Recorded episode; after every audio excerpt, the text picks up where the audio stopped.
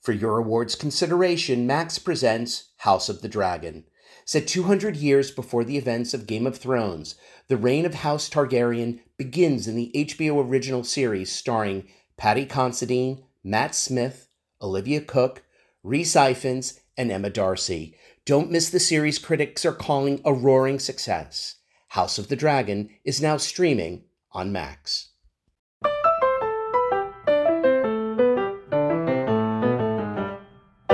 On this episode of Crew Call, we're speaking with Deborah Chow, the executive producer and director of Disney Plus's Obi Wan Kenobi. Welcome, Deborah. Hi. Landing the job of directing all six. Tell me about how that came to be. Because typically, with these Star Wars series, like for example, you directed a couple of episodes of Mandalorian, they varied up their directors. But to get the entire series, especially something like this. Wow. Yeah. Um, well, I had just finished Mandalorian, so you know, and I'd been with them for a fairly significant time on that show. Um, and then what had happened is the project had been in development for a number of years, and it had gone through numerous iterations. So it had started as a feature, um, and then it had already it had already become a limited series by the time I became involved. So it was already sort of set up, and actually there was a director that was already planning to do the whole thing. Um, so I ended up inheriting it and taking it over. But we, it was always conceived of as sort of being one big story. So I think it, it obviously made sense to have one director kind of take it all the way through. Were you privy to that which was supposed to be in the movie? Do do you know can are you able to share with us oh this segment of the show was was originally meant to be in the movie?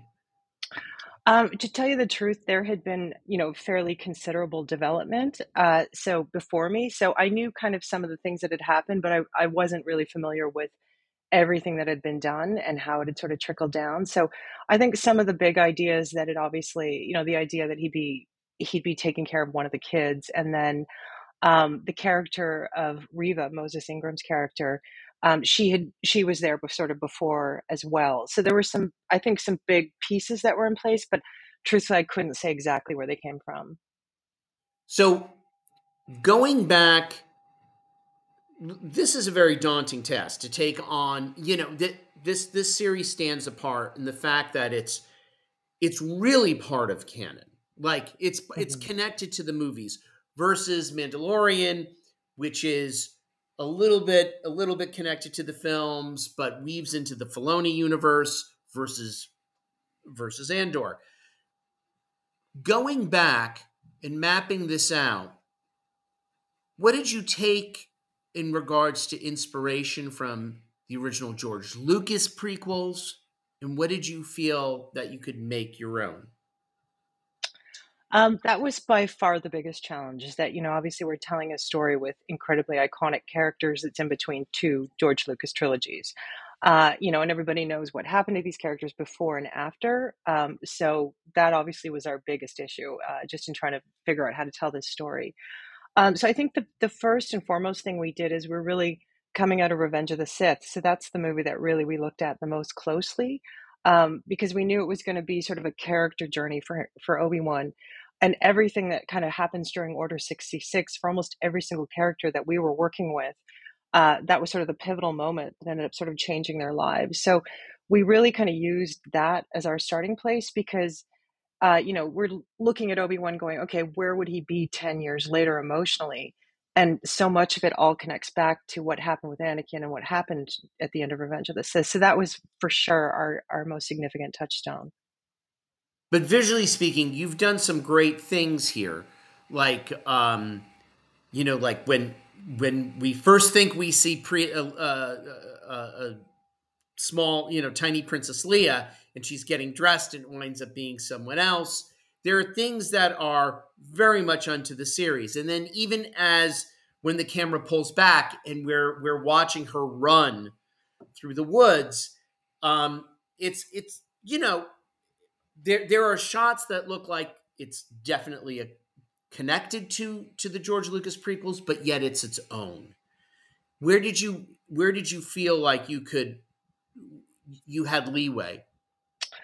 Um, that was, you know, that was something that we were really aiming to do is to try to obviously make sure that it felt part of the canon because I think if we'd done something that was way too modern or, or way too stylized, you know, it's not going to feel right, especially given the fact that it's in the middle. Um, so, you know, we wanted to keep the continuity where, you know, especially places like the Lars farm, things you've seen before, they need to look and feel, you know, like like we've been there before. So that was something that was important, but at the same time we were trying to give it give the series its own voice and have its own identity. Um, so it was really kind of just finding a balance between that. I think for us, like anything that was canon, like things that, you know, obviously the twins or anything connected to Obi Wan or characters, you know, these big characters like Vader and Anakin. Um, we were trying to be very respectful and make sure that it, it did feel sort of like a continuity of what George had given us, um, and then try to push it a little bit in other places where we could with other characters. Did he ever show up on set? He didn't, but also we had to we had to shoot during COVID, so nobody showed up on set. Where did you yes. shoot? Um, we ended up shooting in in Los Angeles, and actually we were right across in the stages from Mandalorian. Um, but you know that was definitely a very big curveball. Um, you know because we had originally been planning on shooting in London, uh, and then COVID ha- happened, and so that's how we ended up here. So it really changed the trajectory of the show because um, all of a sudden it became a stagecraft based show, whereas it hadn't been when we were going to shoot it in London. And uh, you know, I'm sure you know you've heard so many productions of how how that was to go through, but for us, obviously with kids and everything on set, you know, we started shooting before there was a vaccine, so it was it was pretty intense. Oh wow! Now, yeah. did you shoot on location anywhere? Um, within Los Angeles, we did, but we couldn't go very far. You know what I mean? But this was also a period where you really couldn't travel. Now, as far as prep goes, this entire this entire season, how long from prep to post? Uh, it's that is it's a little difficult honestly because COVID paused us in the middle here, so it's it's extreme. It's quite long. I was on the project for almost three years, some total. Um, so you know it was a significant period of time. Um, COVID obviously did sort of pause that for a bit there. Prep was it was an interesting prep for us because we had to do most of it remotely. Uh, so I've never had to do that, you know, and you know, so it was constantly. And I actually ended up being in Toronto during a lot of the prep, and I kept thinking we were coming back, but we weren't allowed to sort of be in person for so long. So I've never done anything like that where we literally some of the keys, my creative keys, I didn't even meet in person until a couple weeks before we started shooting. For your awards consideration, Max presents House of the Dragon. Set 200 years before the events of Game of Thrones, the reign of House Targaryen begins in the HBO original series starring Paddy Considine, Matt Smith, Olivia Cooke, Rhys Ifans, and Emma D'Arcy. Don't miss the series critics are calling a roaring success. House of the Dragon is now streaming on Max. Now, have you selected an episode to submit for Emmys? Um, we're going to go with the final one. Oh, interesting. Yeah. Tell me, tell me, tell me why. What what do you love about that? Um, you know, the final one for me, it's the culmination of all the characters and all the storylines, and it's everything we were building to. Um, so, you know, I think for me, the heart of the show is always going to be the scene between uh, you know, and uh, Hayden and and Ewan with the cracked mask, and it's really that was sort of everything that the show was building to. Um, so that scene was very emotional, I think, for all of us to shoot, and it it it's just so meaningful, I think, in in terms of the, what the show was trying to do. Uh, and then there's also so many sort of lovely character moments. I really love the stuff with Leia, just sort of coming to culminations and sort of trying to do the handoff to A New Hope, and and all the characters kind of getting to the end of their journey. Now, was there is there an opportunity to do a second season or no? This is this is it. Um, this was always conceived of as a limited, uh, and I'm sure you can tell from the story that it, it is closed. Like we did obviously seek to tell one big story. Um, who knows? There's 10 more years, obviously, before A New Hope starts. So you can never say never. But for this particular, it really was conceived to be a, a limited. Tell me about getting Hayden and Ewan back into character. Uh, let's start with Ewan. Let's start with him. I mean, you know, you could say, "Oh, it's easy to do an impersonation of of Obi Wan Kenobi," but still, he he's been away from it for a while. How did he? How did you get him back into character? Um, I didn't have to do much, honestly. we did our very first hair and makeup test, and I remember I think we were reading him against another actor, and I remember it was the very first time, you know, he put on the robes and they weren't even the real thing, and it was just kind of like a quick version of it.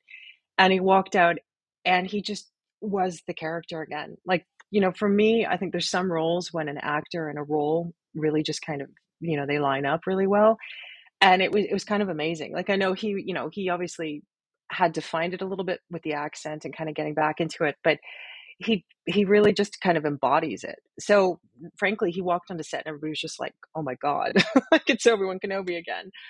Uh, you know, and I'm sure on his side he had to do more, but really for us, it felt like it.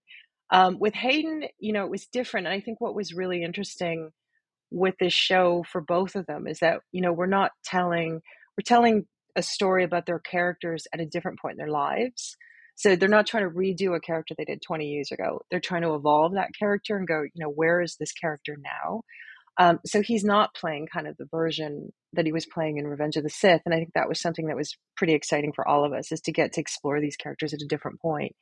Um, so for him you know it's obviously a bigger challenge because you know we're in between Vader and is there any Anakin in there still and trying to find that that sort of bridge that takes you through and I think that was what was really fascinating about for me what he did particularly in that cracked mask scene is that you know you're feeling Vader but you're feeling Anakin driving it underneath and I think we were really trying to have those two characters to to sort of bring those two identities together in almost one so, given the whole COVID of it all, what what indeed was one of the most challenging sequences to shoot?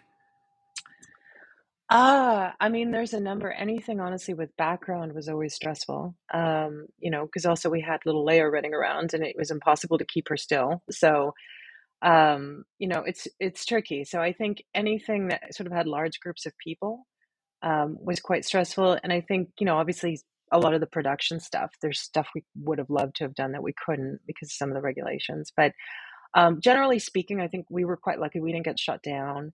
Um, you know, we didn't have any. You know, people did get it, but there was there was nothing that was like negative or hugely significant. So we were pretty fortunate. But um, I think it's just kind of creates a bit of a stressful environment to go through. I mean, now it's it's eased up significantly. Like they don't. Am I correct? They there's no longer the insular ABC bubbles and whatnot.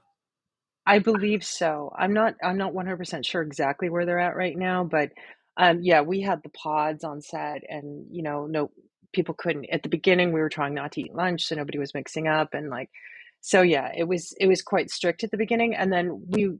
Fortunately, though, the vaccines did come once you know once we were a little bit into shooting, uh, and then it was always kind of that rollout of who was able to get it. So then it got a little easier. So, in regards to the crowd scenes, you know, we were reporting on something bef- just as the pandemic started. You know, like we were, of course, writing a piece about, well, what's going to happen to extras and is this the end of extras, et cetera, et cetera. And, but there's forever been a replication technology where you take five people, dress them up 10 different ways, and then multiply them in a VFX did a lot of that go on? No, we didn't actually, and it, I think it's also partially because obviously Star Wars, the the galaxy is so bespoke, um, and everybody's so individual. Like it's not kind of generic people. Like so, you've got creatures, and you know, so we re- we really didn't do that. Uh, we were we did shoot when we were doing sort of the town stuff or doing Anchorhead or whatnot when we were on the back lot, you know, obviously they're out in the open air, so that was a lot easier. But the volume when we are doing the stagecraft stuff, that was a little bit trickier.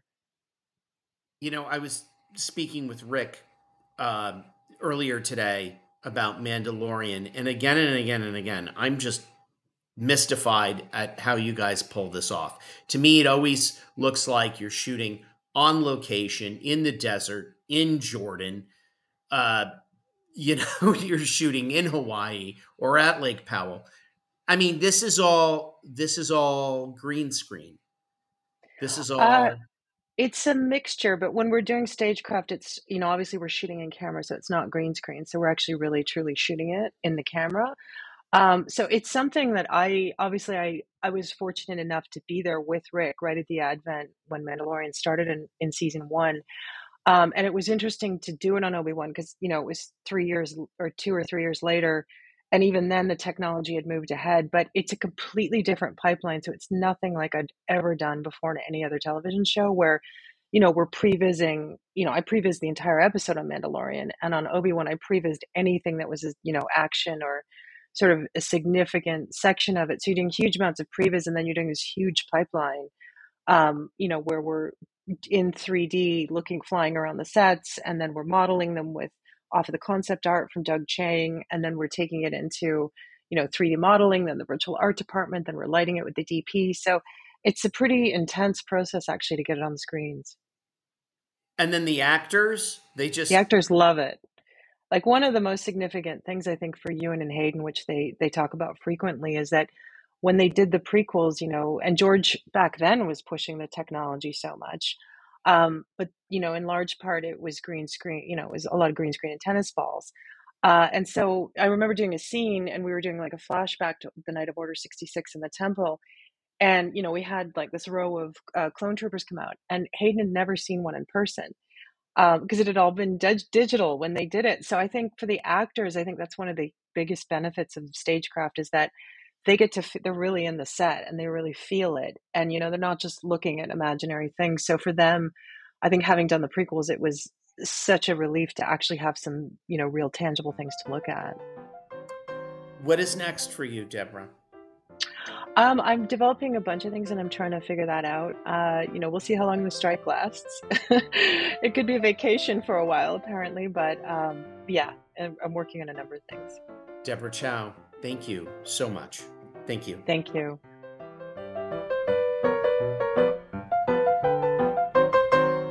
Thanks for listening to this episode of the Crew Call podcast on Deadline.